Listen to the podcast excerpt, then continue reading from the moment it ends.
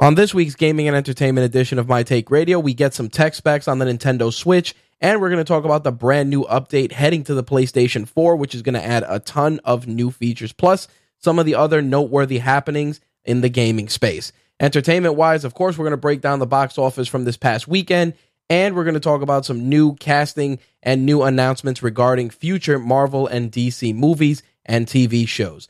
The gaming and entertainment edition of My Take Radio starts right now. This coverage is live and uncensored, so if you have any small children present, you may want to have them leave the room.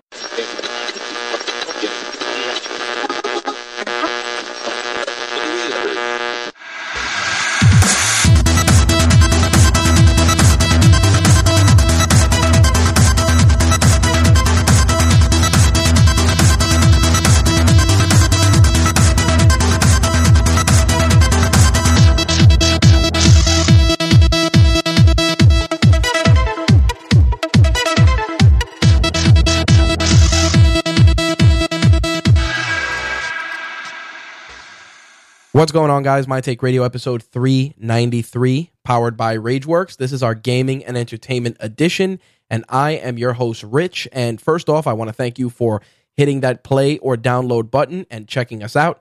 Uh, if this is your first time tuning into My Take Radio, My Take Radio is a variety show covering mixed martial arts, professional wrestling, gaming, and entertainment. We have one show dedicated to MMA and wrestling, and the one you're checking out now is gaming, entertainment, and sometimes a little tech for good measure. So, as I said, thank you guys for hitting play.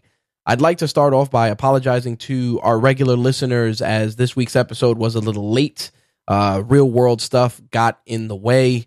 Uh, working on you know refinancing my house and trying to do some stuff behind the scenes, and ended up coming home and seeing my cat look a little strange uh, turned out he ended up having a tumor, which we took to get diagnosed uh, this weekend, and um, you know it it was it was bad. You know, we were told that obviously, you know, I'll I'll say that I didn't, you know, we didn't put him to sleep, but we were informed that we just got to make him comfortable uh, because the tumor is in a location that is inoperable, and you know, obviously.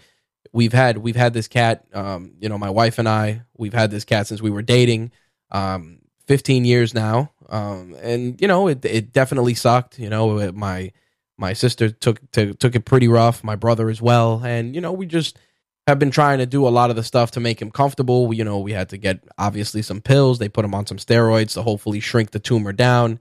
Some antibiotics. We had to get some special food, et cetera, et cetera. If you're a pet owner, you know how it goes when situations like this arise. Um, right now, it's one of those things where you know we want to make him comfortable we want to try and enjoy as much time with him as possible. Obviously, we know that there's an end game, but nonetheless, you know, it's one of those things that really just kind of snuck up on us. Like I said, um, you know, we were doing the the refi for the house and taking care of some, you know, tax stuff. You guys know how that goes, and all of a sudden, this this got thrown right in front of us, and it was, you know, it's been a rough couple of days. But I, um, you know, I'm definitely in good spirits just because, you know, he's lively, he's eating, he's playing around just you know he's got this big ass lump by by the bottom of his neck so you know it's definitely a little off putting he's lost some weight obviously he's usually a, a, a pretty a pretty big bastard you know coming down the stairs you can hear him you know rumbling down the stairs at night but um you know like i said i'm taking solace in the fact that you know i've had him for 15 years we've had an awesome you know we've had a lot of awesome memories and you know he was he was the first pet that i bought you know with a significant other so you know there's definitely a lot. It's essentially like having having a kid, you know. So it's uh, like I said, it's been rough. But uh, outside of that, we did do some other stuff as well. We did go to check out the premiere of Justice League Dark. I want to give you guys a, a five minute review of that. And you guys can check out the review on rageworks.net that we will be releasing, as well as putting up some photos from the event. Um, it, it ended up being just a, um, you know, we were selected to attend, but we were attending just to check out the movie, and it turned into us, uh, you know, meeting meeting the meeting the cast, the director after the film, and having a really cool panel. And I got to tell you, I'll get into it in, in the five minute movie review before uh, breaking down some of the other stuff. But I got to say, man, if if you can, definitely check it out. It's available on digital now and should be on DVD and Blu-ray uh, Tuesday uh, February 7th. So definitely note that on your calendars. Also, I know a lot of you guys have been asking about, you know, our release schedule. And for the most part, we're trying to release episodes. Uh, you know, the MMA and wrestling is being recorded usually Wednesday nights. So we're trying to release it, you know, Thursday morning, Thursday night, depending on my work schedule. And then the gaming and entertainment edition, we're usually recording Thursday night or Friday night. Uh, in this case, we ended up recording Saturday, you know, after I got rid, got all the vet stuff out of the way. But most times you're to usually have a show uh, an MMA and wrestling show should be out by Thursday, no later than Friday, and a gaming and entertainment show will be out by Friday, no later than Sunday. Like Sunday's the the extreme, extreme, extreme, which is probably when some of you guys are going to be seeing this episode on your podcatcher of choice. But that's pretty much more or less our our our schedule. We're still, you know, trying to do it weekly. I did want to say that my take radio episode 400 is uh, March 1st, and we're going to probably be doing that episode live. Uh, more than likely by then, we'll probably be done with Blog Talk Radio. So if we're going to do some stuff and have some audience participation, it'll probably be via the chat room, unless I set up a dedicated dial-in line for that. Not sure how we're going to do it. I know a lot of you guys love the the live participation, but you know we we were moving away from blog talk radio number one because of the inferior audio quality and number two you know the the very very expensive cost of maintaining uh, that service. You know we were talking about roughly 480 to 560 dollars a year in expenses just for using the blog talk radio service which we weren't even using to the fullest capacity. On the contrary we were just using the switchboard portion to give you guys uh, some audio content. So, you know, with that, I think that we're going to, um, you know, we're going to try and give you guys the the, the coolest, uh, best uh, episode of MTR. You know, 400 is a big milestone. You know, for those of you that are joining us in the later half of of the the show's successes, you know, we've been doing this since 2006. Switched over to a live format in 2009. Started doing video, uh, maybe 2013, maybe 2014 et cetera, et cetera. So, you know, we're we're definitely evolving and trying to give you guys the best stuff possible. And, you know, now that we're no longer doing a consistent live broadcast, the the the podcasting is getting so much easier in terms of editing, getting guests. We're gonna be doing more stuff. I know a lot of you guys were happy to see Slick back in here when we had um, the gaming and entertainment edition last week. Jay Santy joined me for this week's MMA and wrestling, and we're gonna keep, you know, moving on and moving on and giving you guys just really, really dope shit. So I wanted to give you guys just a, a bit of detail on what's going on. Also, I know that we still are, you know, a quick update. We're still working on Spotify and Google Play and, um, you know, iHeartRadio. And once those are officially locked down, like I said, we'll probably issue a, an announcement on rageworks.net and obviously announce it on social media. So as always, keep it locked to the site and all our social media channels, which, as always, you can find in the show notes for this episode. All right. So, on deck this week, as I said at the very, very, very, very early intro of the show, we're going to talk about the Nintendo Switch this week. Uh, the PS4 has some really, really cool news. Um, another milestone for Nintendo, of course. On the entertainment side, we got some Marvel, DC, uh, cinematic, and television news, which we're going to get into. So, with that, let us jump into this week's gaming segment. Let's get to it.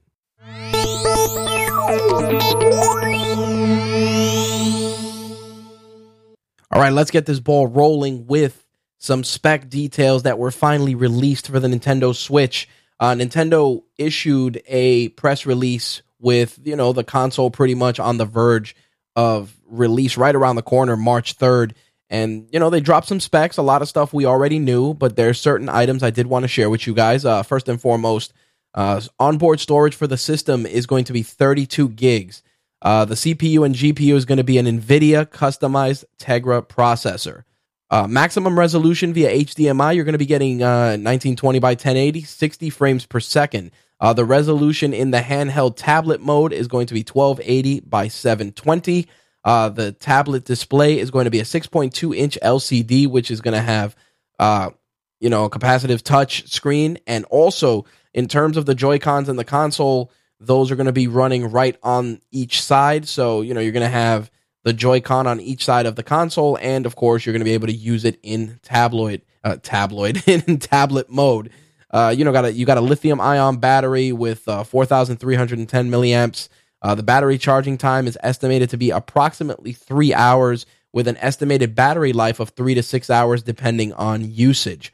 With communication features for the system, they are including all the usual stuff: wireless LAN, uh, ABGN, and AC compliant. You're also going to be getting Bluetooth 4.1 in TV mode. It's going to have the game card slot, which is going to be exclusively for the Nintendo Switch game cards. You're not going to get any sort of discs or any of the usual standard medium. Nintendo, of course, creating proprietary stuff to uh, stop piracy, etc., etc. You're going to have a USB terminal, which is going to have USB Type C insert. You're going to have a headphone, mic jack, and of course, stereo output. So definitely you know a, a pretty a pretty beefy amount, you know, a significant amount of specs, you know, beefing up the console quite a bit. Uh, the 32 gig onboard storage is good. I'm curious to see what they're going to do in, in terms of expansion. Um, they are going to be releasing the games on those game cards, but I'm, I am curious if you're going to be able to connect, you know, external storage, etc., etc. And obviously, with the use of these Nintendo Switch game cards, the backwards compatibility we were all hoping for for the Wii or the Wii U games uh, pretty much is out the window unless there's something that they're going to break out down the road. I think, you know, they're just going to move forward with a brand new interface. In some other news, you know, everybody's excited about the Switch. Pre orders are selling like crazy. Yours truly has tried to uh, get a pre order in and just hasn't fared well. But the one thing that is faring very well is the NES Classic. As many of you know, the NES Classic was the tiny retro NES that they released right before the holiday season with built in games. It has sold 1.5 million units to date. Um, really, a lot of the sales came courtesy of the holidays, and now it still hasn't even slowed down. As you know, retailers like Amazon, Best Buy, GameStop, they're as soon as they get them, they sell out. And of course, the reseller market is huge right now uh, doubling, tripling, and quadrupling the $60 asking price. Of course, like anything else with Nintendo, if you wait, you should be able to get it. Uh, Nintendo President Tatsumi uh, Kimishima promised that there would be that there would be uh, an aggressive push towards alleviating the shortage, and of course, he apologized to shoppers who couldn't get their hands on the consoles for this holiday season. Now, the NES Classic has 30 games. Many of you have probably been seeing that there are people that are modding the units, adding, you know, 70 to 100 to 150, 200 games. So, you know, obviously results in that space have been mixed, but it's interesting because Nintendo dropped this little console with 30 classic titles and the controller, which replicates, you know, pretty much the a typical NES bundle. But of course, the system pretty much fits in the palm of your hand. The HDMI out is nice, and of course, the USB power adds a little a little extra portability to it. Now, in addition to Nintendo obviously having a home run with this, the the fact is that Nintendo can continue to release little little consoles like this in the near future. You never know. We might get something like this with a Super NES or a Nintendo 64 down the road that may hold 30 or 40 or 50 titles. Um, you know, for me personally, I'd love to see them do something like this with the Super Nintendo. Uh, the Super NES had an amazing lineup of titles, and we're not even talking just first party stuff. There were there was some stellar third party shit too, and um, I think Nintendo's definitely onto something. And I do feel that we definitely should get more than thirty titles, considering. But you know, the cost of entry is low at sixty bucks.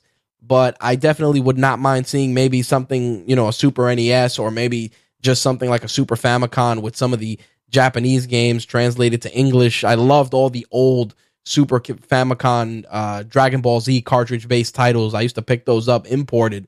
And, uh, you know, there was a way that you can use them on your regular Super NES. You would actually turn the cartridge over and use a drill bit, and you would drill through the, you know, drill into the plastic the two slots that would allow it to be inserted into a regular Super NES. So, uh, very cool. Hopefully, we'll see something like that in the near future. And of course, the the beauty of this is that the performance that the NES Classic has had thus far is really a, a very very good way for the Switch to get in front of the public eye. Only because obviously the the and you know the NES Classic is all old school games, but the fact that so many people are picking them up shows that old school games still have value, they still have life, and above all, if they're fun and people love to play them, people are going to pick them up. Of course, in in in some way, it's like the NES Classic thrived, the Nintendo Switch is on a, the horizon, and the Wii U, of course, has quietly been swept under the rug. On the contrary, uh, Nintendo, you know, Kotaku recently released a piece that said that Nintendo has ceased Wii U production not only in Japan but worldwide. Nintendo released in a statement, uh, announced in a statement that Wii U production has ended globally. Uh, right now, you know, there's there's two versions of the console available, but I'm sure that once that console sells out, it probably will not be restocked. And it's interesting because a lot of people are wondering if the Wii U is going to become one of those consoles that's going to be worth a lot of money in the future. And for me personally, I'd like to tell everyone, you know, yeah, it's always good to collect this stuff and have this stuff, but you know, pick one up, man. There's really some good games on there. Now that the system's going, you know, approaching the end of its shelf life, you you you're probably going to see some good deals and you're going to see some interesting bundles that you can pick up on eBay or Craigslist, you know, with a decent library of titles cuz the Wii U definitely had some decent titles. It just did not get a fair shake. And it's it's really a damn shame, that's for sure.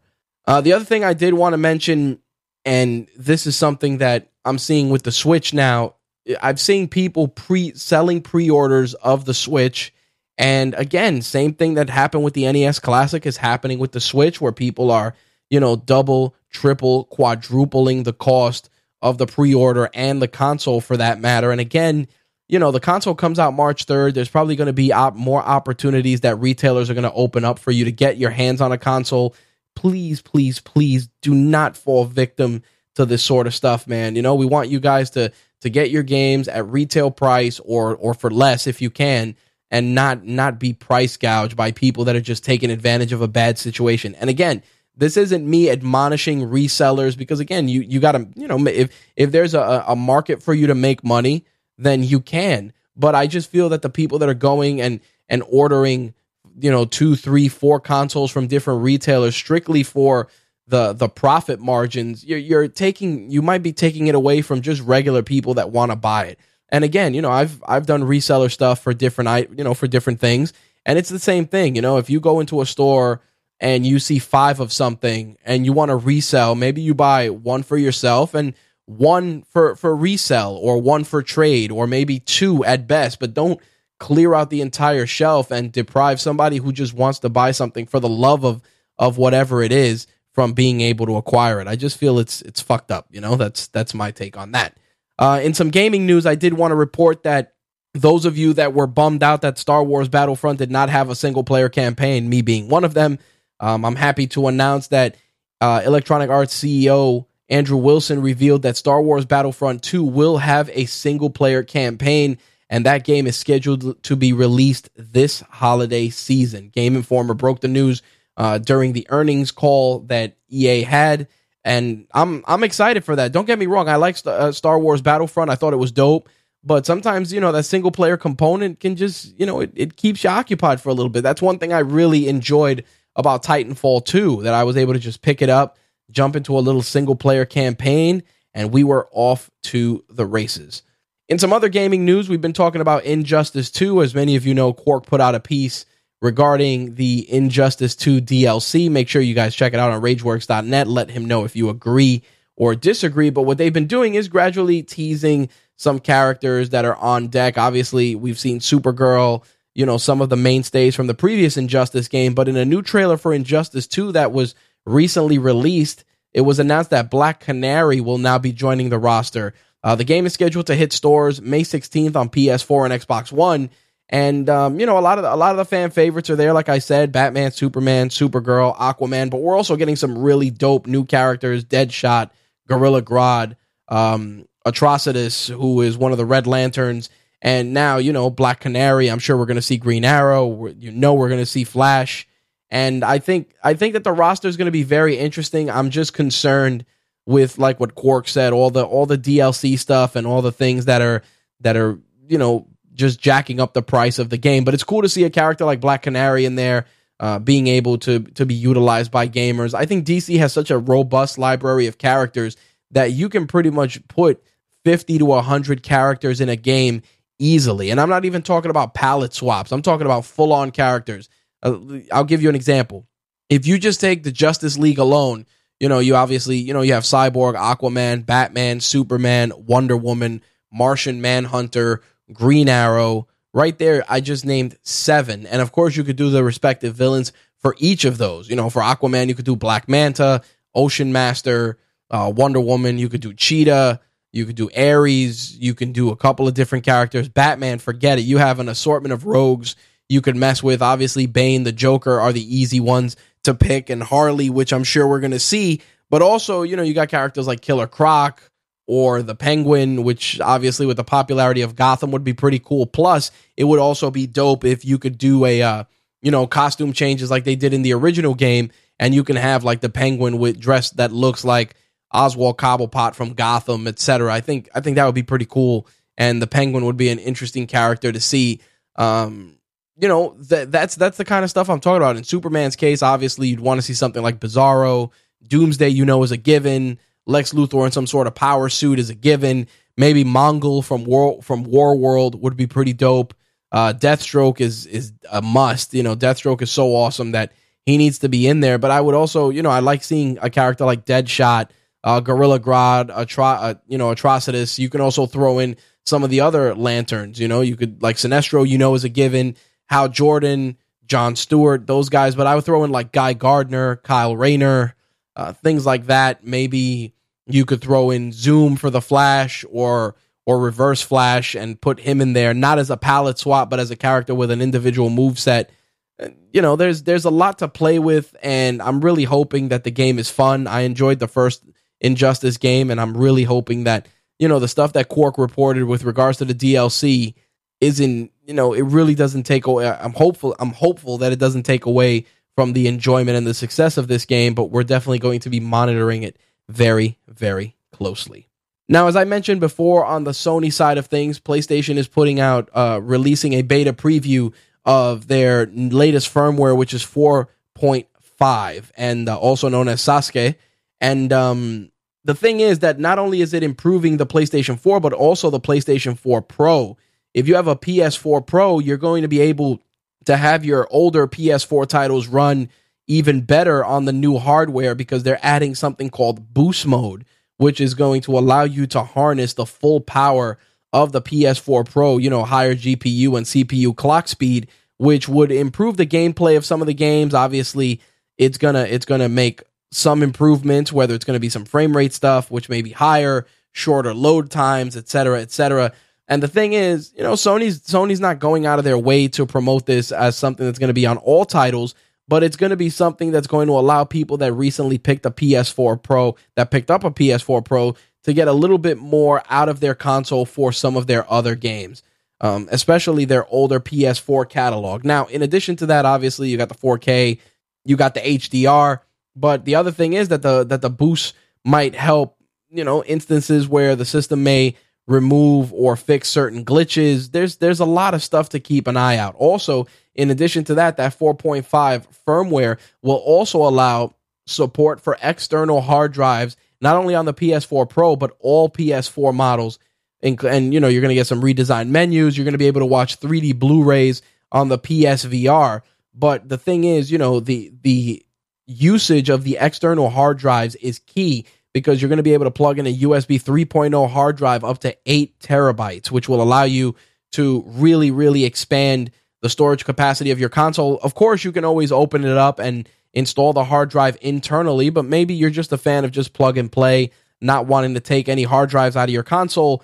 This is a good way to do it. This is something that, you know, you can do on the Xbox One since the Xbox One does not allow you to replace the internal hard drives. You can use external ones. I picked up a two terabyte drive for less than a hundred bucks, and that one's been fine thus far. And I'm sure if I went and I picked up another drive, it would be the you know it would be equally the same price or perhaps even cheaper because that storage is dropping at a very very fast rate. In addition to that, you're also going to be able to you know use in-game screenshots as your home screen background, which is pretty nice and you're also going to have improved menus. You're going to have a quick notification list, and a lot of this stuff was actually published on you know, Sony's blog. Like I said, the big one, the external hard drive, which is huge, the custom wallpapers. You're also going to see some improvements in the quick menu. You're going to get a more simplified and more clean uh, notification list. And they're also going to make some changes for you posting on the PlayStation activity feeds, which is another thing to keep an eye on. And of course, the PSVR is going to get some extra stuff because you'll be able to enjoy the, the 3D movies you may own on the PlayStation VR. Now, the only thing that I was hoping for to see in the 4.5 update was 4K Blu ray uh, compatibility. And I say this because a lot of people weren't buying dedicated Blu ray players because it was much easier and cheaper to buy something like a PlayStation 4 and get the maximum value, or even a PS3 back in the day and just get the maximum value because you had a console that can also play these brand new Blu rays. And the beauty of it for me personally, which I liked, is that whenever there were advances in Blu ray technology, whether it was, you know, online interaction with, you know, a particular website or being able to download certain content to the Blu-ray experience, I really felt that it was good to have something like a PS4 that would get those updates very very very quickly. And I really would like to see that with the with the PlayStation 4 Pro. Unfortunately, right now, you know, obviously it's something that they're not focusing on. Of course, with the Xbox One S, you can pick up 4K Blu-rays currently and with Super Bowl, with the Super Bowl around the corner, they're actually bundling a lot of the Xbox One S units with, uh, you know, certain televisions, Samsung TVs in particular. And of course, I haven't pulled the trigger. I originally was going to buy the Xbox One S to put my big Xbox One in the studio for gameplay and reviews and stuff. But now it's pretty much, you know, waiting on the Scorpio and seeing what the Scorpio brings to the table and maybe just picking that up and then bringing my old Xbox One downstairs. Now, with the PS4 Pro, which I may be picking up next week, I'll let you guys know when I do the the show next week. Um, you know, it's it's the cutting edge system that's supposed to be the end all be all when it comes to the PS4. So for me in that in that case, I may just actually swap out my PS4 for a PS4 Pro depending on whether I sell it privately or trade it to GameStop. For once they're actually doing a pretty decent offer on the system. So we'll see what happens. If I do pull the trigger on the PS4 Pro, I will let you guys know next week.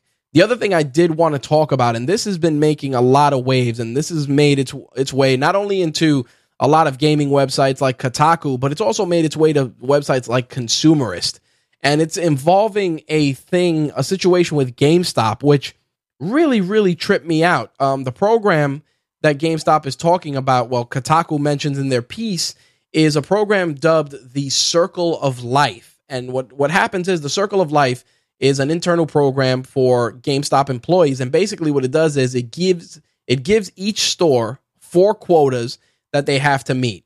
One for gaming pre-orders, one for reward card subscriptions, one for used game sales, and one for game trade-ins. Now, as many of you know, if you've been a, a game a GameStop customer, you know that a lot of these guys are slaves to the quotas. And if you get if you have a good relationship with your with your local GameStop employee, they'll they'll share some insight with you. And you know these guys they they got to go out of their way to offer you a ton of shit. Some of it you don't need, some of it you don't want, and worst of all, it's just sometimes a very very frustrating experience because what ends up happening is some of the employees just they they become assholes when you don't want any of that stuff. I mean, for me personally, you know, I've talked about the Best Buy gaming, uh, the Gamers Club, which I use currently, but I still wander into GameStop primarily to pick up pops for my collection and sometimes just to pick up certain accessories that they may have. Like I was, I wanted to pick up a Razer backpack, the same company that makes the uh, the really awesome laptops.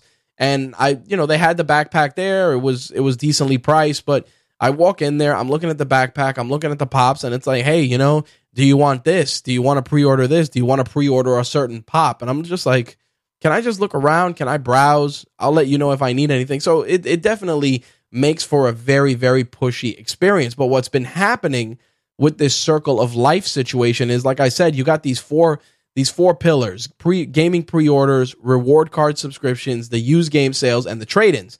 So what ends up happening is that, you know, publishers are, you know, they set a, a price a price for games at 60 bucks, which we all know.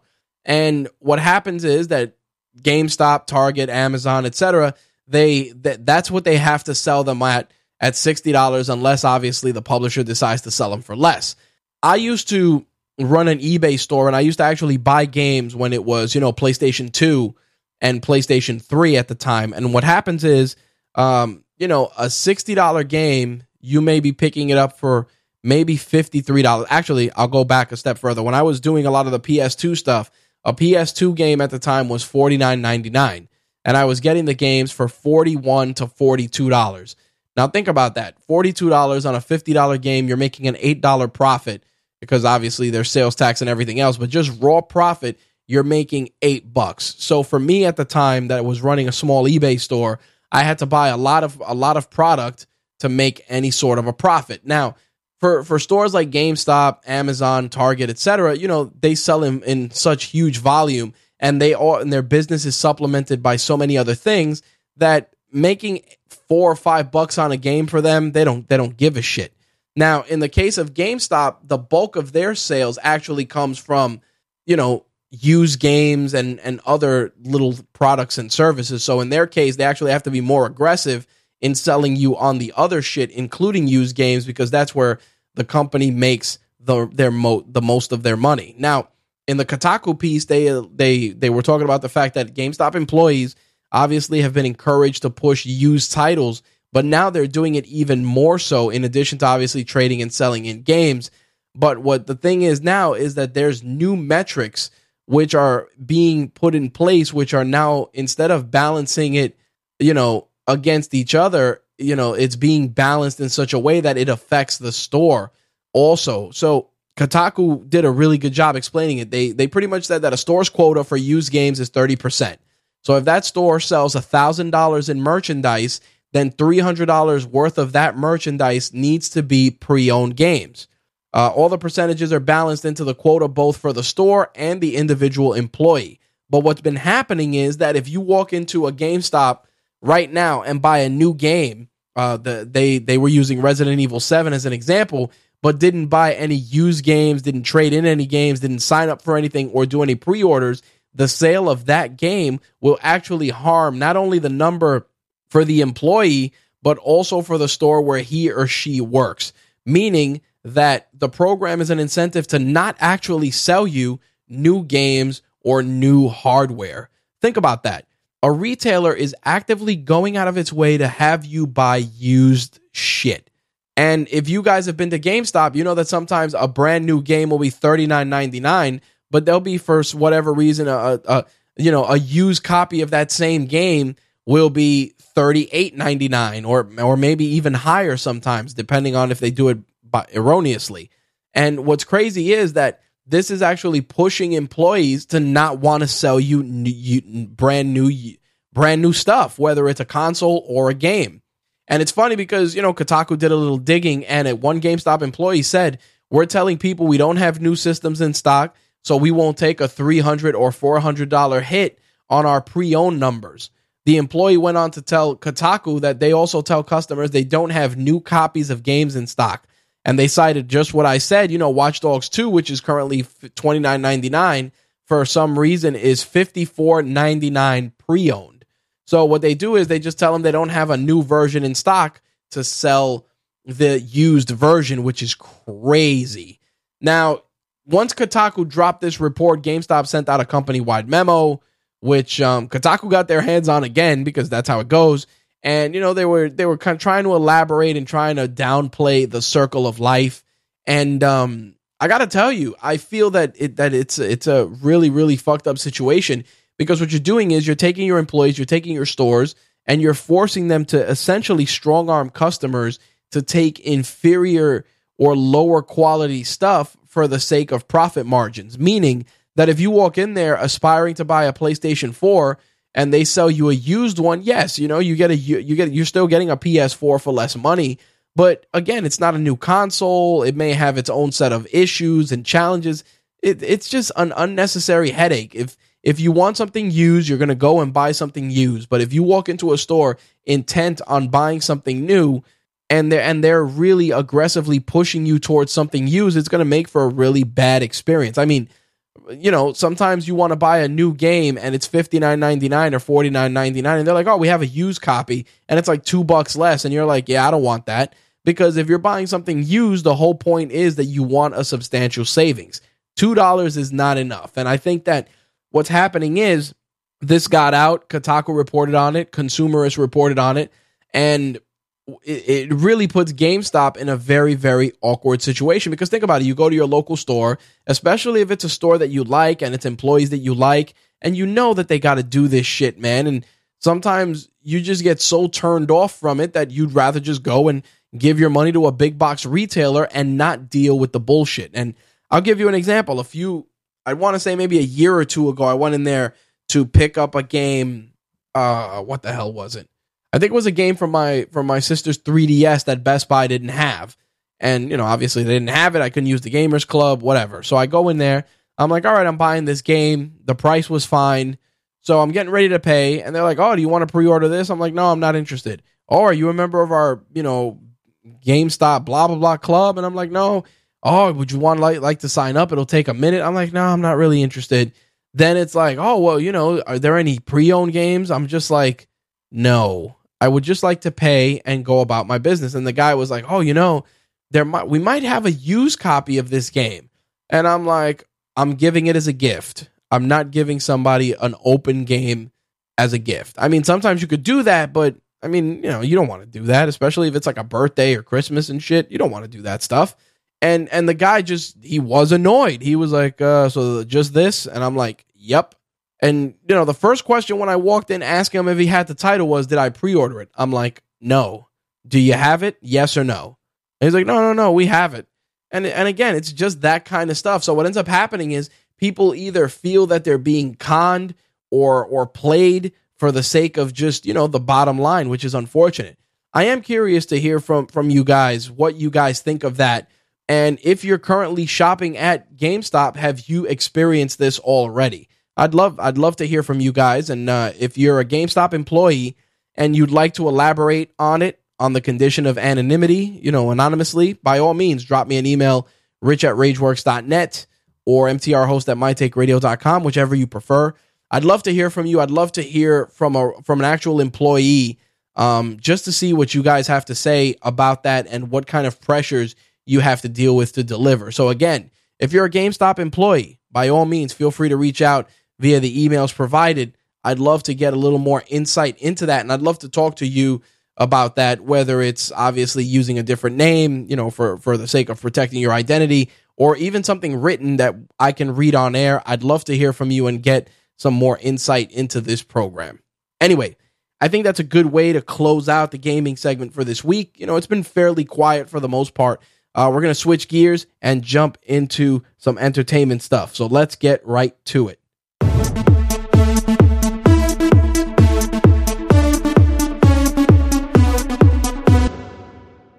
All right, so I think it's fair to start with our five minute movie review of Justice League Dark. Uh, this is the latest animated feature from DC Comics. It is rated R, which is pretty crazy.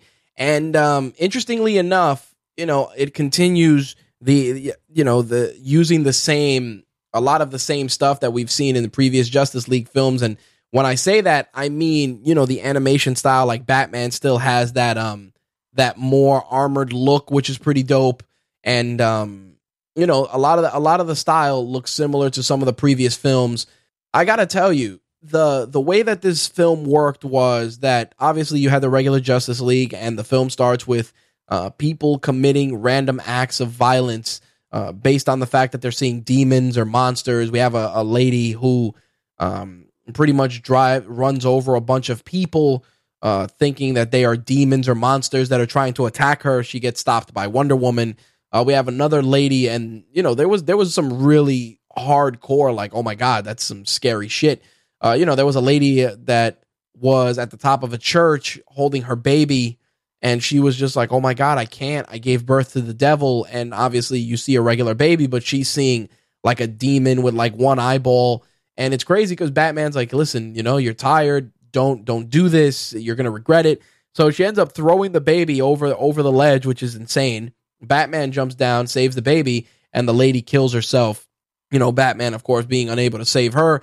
Then we have a guy that's holding his family hostage with a with a shotgun pointed at them, and he ends up seeing them as demons, and Superman stops him. So, you know, the the film jumps into the Justice League meeting at the at the you know at the JLA headquarters, and they're talking about the situation, and you know, Batman is his usual, you know, jovial, and I say this, you know, sarcastically, just his usual jovial, angry self. He ends up going home and um, he's shaving, and all of a sudden he sees that all over his house, someone wrote the word Constantine, obviously referring to John Constantine. So uh, Batman seeks out Zatanna, and then, of course, seeks out Constantine and Jason Blood, aka Etrigan's uh, alter ego, to try and get to the bottom of this. And what happens as a result, it's a crazy, crazy story. We see so many of of DC's darker you know, darker characters. Obviously, Dead Man, Boston Brand was a trapeze artist who died and, um, you know, lives his life essentially as a ghost that is capable of going into different bodies to save people. John Constantine, of course, who is voiced by Matt Ryan, who was also Constantine in the live action TV show seen on the CW and CW Seed, which is the animated one, and also originally on NBC as well. Uh, the thing about it was that the subject matter was really, you know, n- no pun intended, it was really dark. Uh, they really went out of their way to give you something scary. And above all, the Justice League were not like the centerpiece of this all. You know, like Batman was kind of just along for the ride. And it was more about John Constantine and Zatanna and the stuff that was, you know, going on around them. And I thought that they did such an amazing job with that. It, it just blew me away because, again, this is an animated film. It's about an hour and 15 minutes but holy shit, they really pushed the envelope. And and again, it's rated R, uh, really really wild, and you know love the animation style. And we got to actually see, uh, we got to meet Matt Ryan after afterwards, along with uh, Jay Oliva and some of the other people involved in the project. It was it was amazing. Obviously, Jason O'Mara, who many of you are seeing on Agents of Shield. Uh, once again, lending his voice talents to to bring Batman and Bruce Wayne to life. They did a good job with that. Um, Enrico Colantoni was awesome. Uh, many of you may know him from Veronica Mars. My wife was extremely excited to meet him.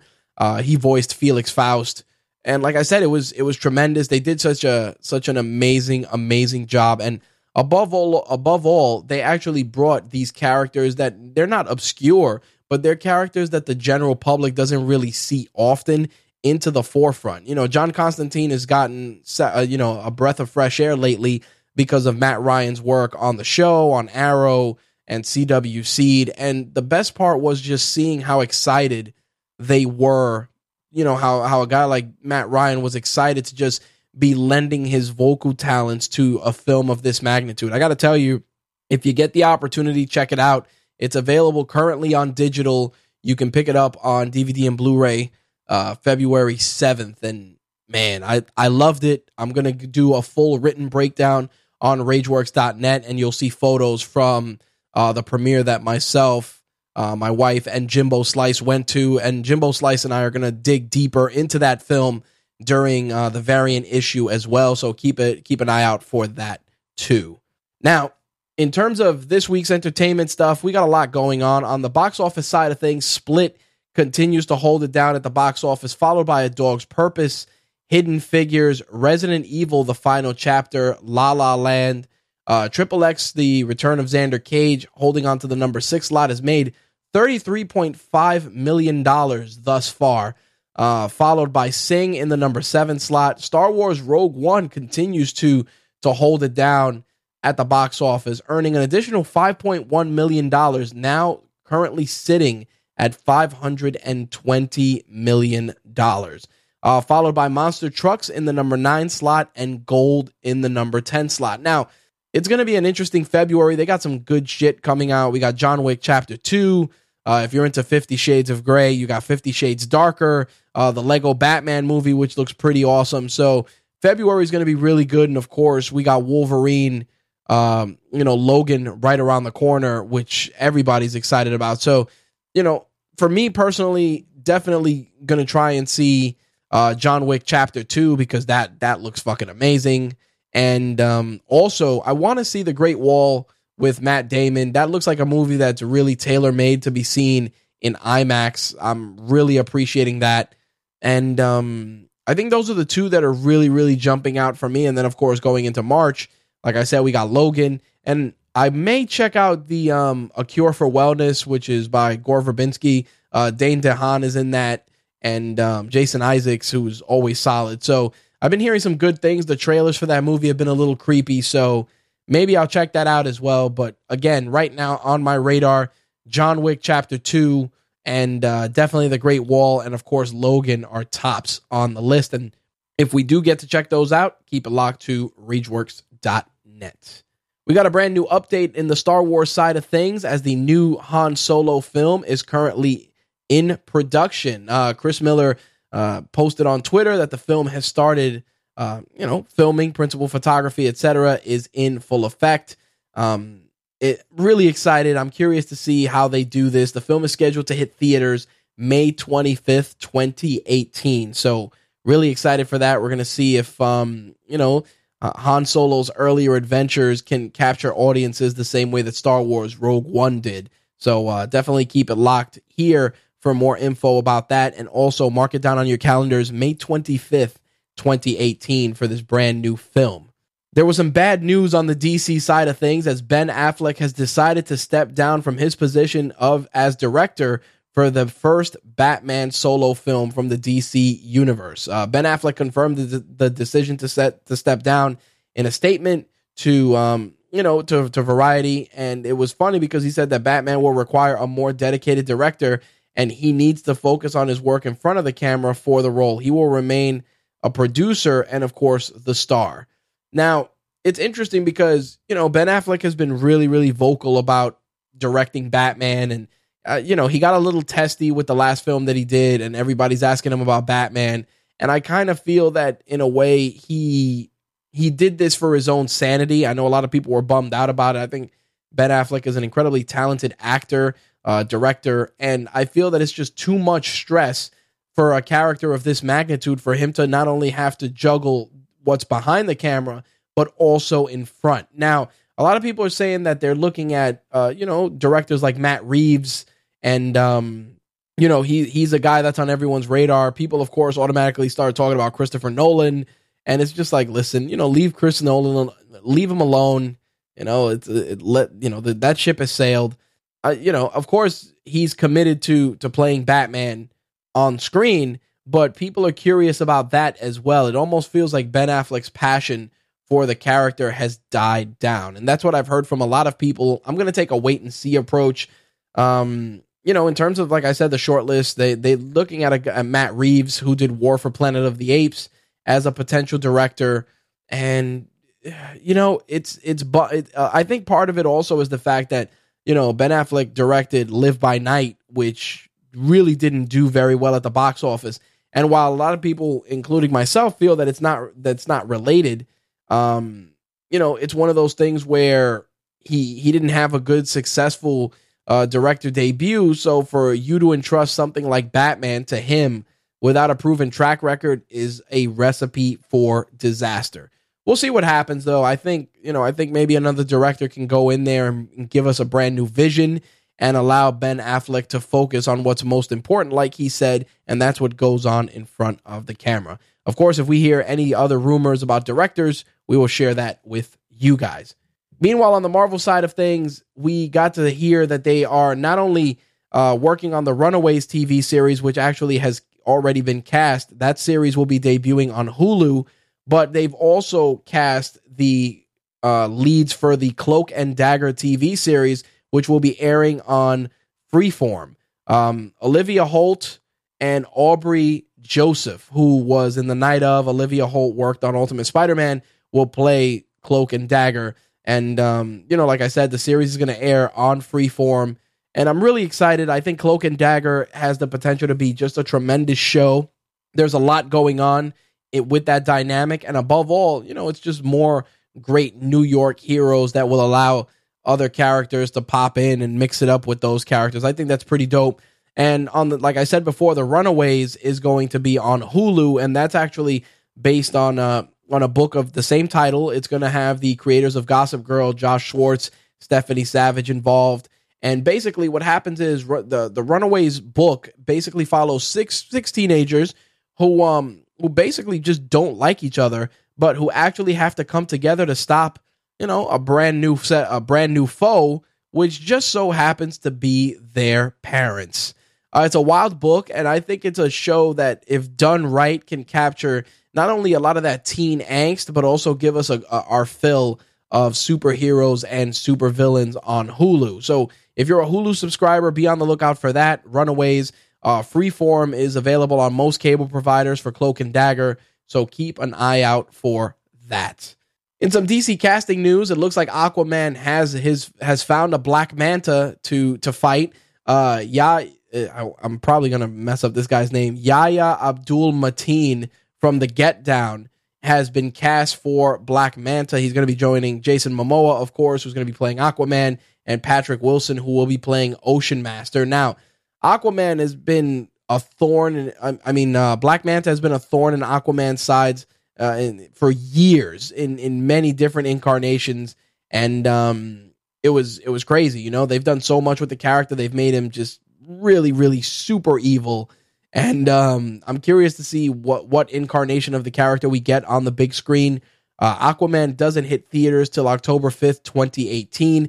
In addition to that, to that casting, they also have rumors that Nicole Kidman is going to be involved. She's going to be playing the mother of Aquaman in the film. So, uh, definitely very interesting, uh, very interesting acting choice. But Nicole Kidman is, you know, not a slouch by any stretch of the imagination. So, uh, you know, we'll see what happens. Like I said, Aquaman drops 2018. We still got, you know, a whole a whole other year to go. And, you know, obviously new developments, we will keep you guys posted. Now, a couple of weeks back, we were talking about that Scarface reboot and the fact that it not only lost the director, but everybody essentially thought that the project was dead in the water. Um, sadly, uh, even though Antoine Fuqua is no longer involved, Scarface did find a lead, and that is Diego Luna from Rogue One. He will be involved, and it will uh, he will be playing the title character.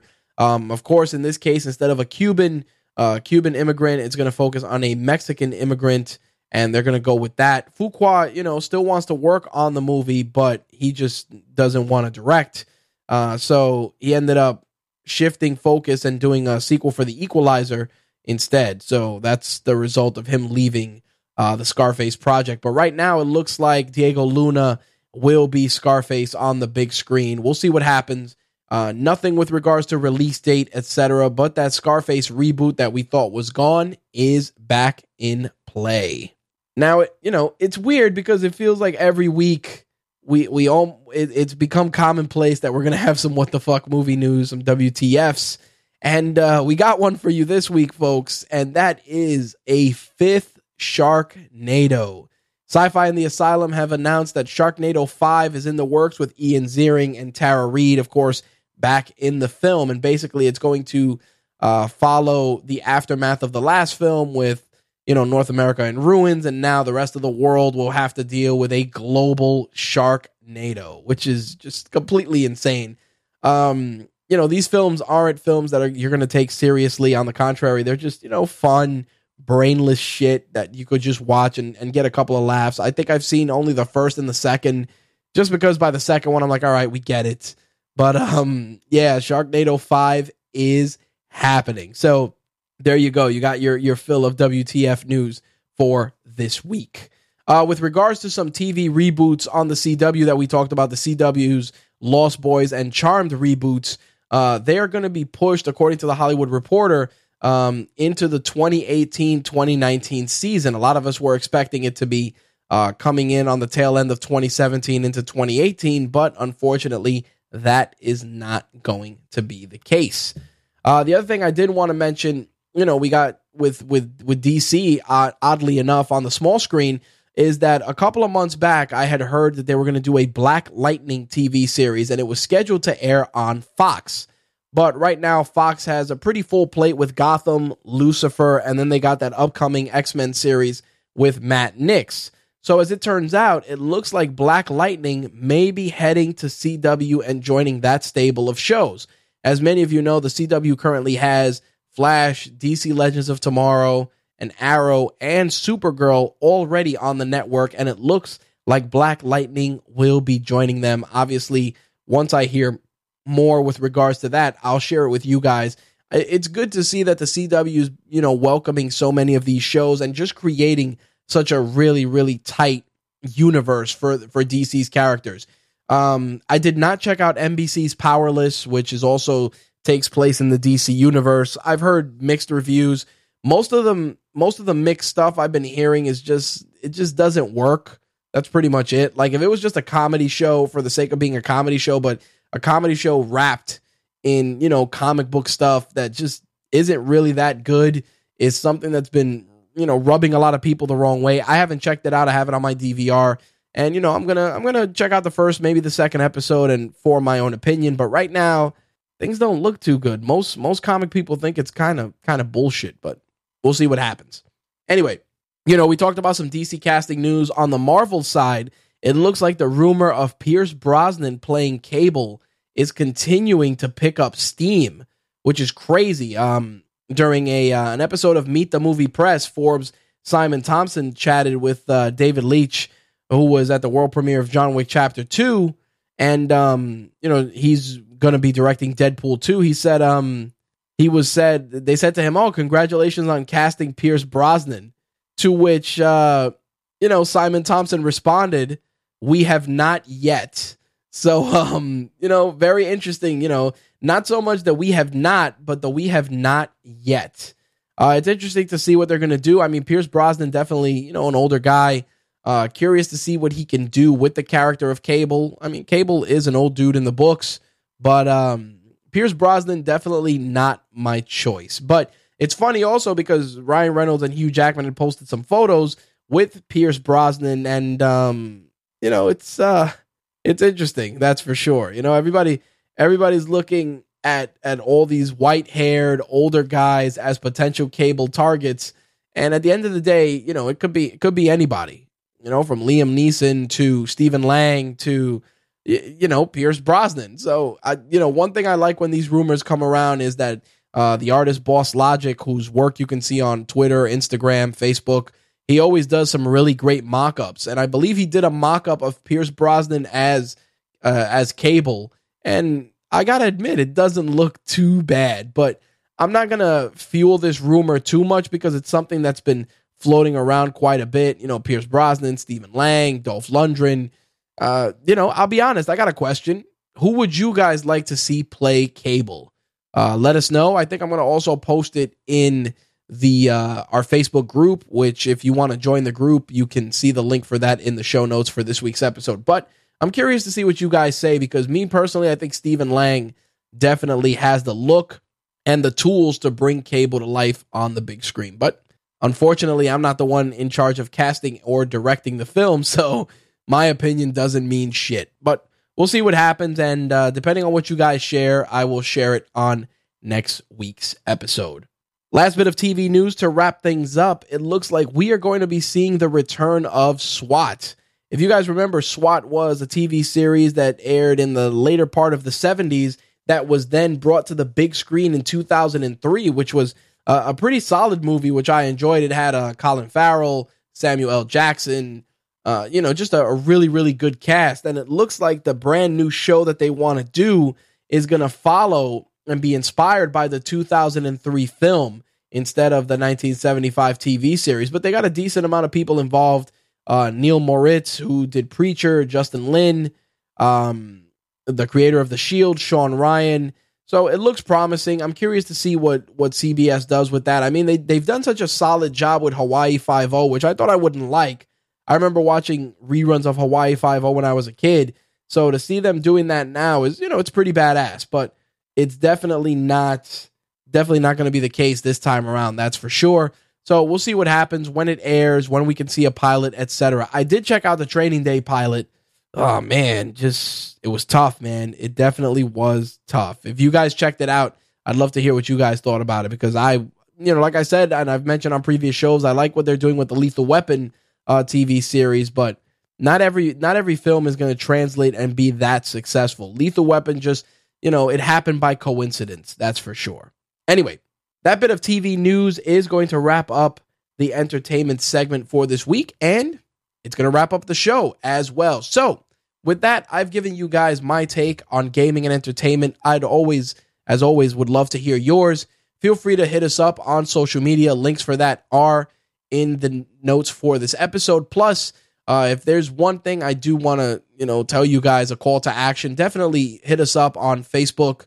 Uh, join the Facebook fan page if you haven't already, and stay up to date with all the latest, uh, you know, articles, videos, etc. that we post on the fan page. And if you haven't, definitely check us out on YouTube. We're doing more product reviews, action figure reviews, etc. Just trying to grow the channel there. Every subscriber helps get us in front of more people. So we would really, really appreciate it. And last but not least, My Take Radio, along with all the shows from the RAGE Works Network, are on iTunes. If you really enjoy what we do, whether it's me, Jay Santee, um, you know, Josie's boy, take a moment and rate it on iTunes. We'd love to hear that. We'd love to hear the feedback. And who knows, maybe we'll read your feedback on air and send you a badass prize. But nonetheless, every bit of support helps. And once again, I want to thank you guys for taking time to check out the gaming and entertainment edition of My Take Radio. Keep it locked here for gaming, uh, entertainment, and of course, MMA and wrestling from your friends at MTR. Peace.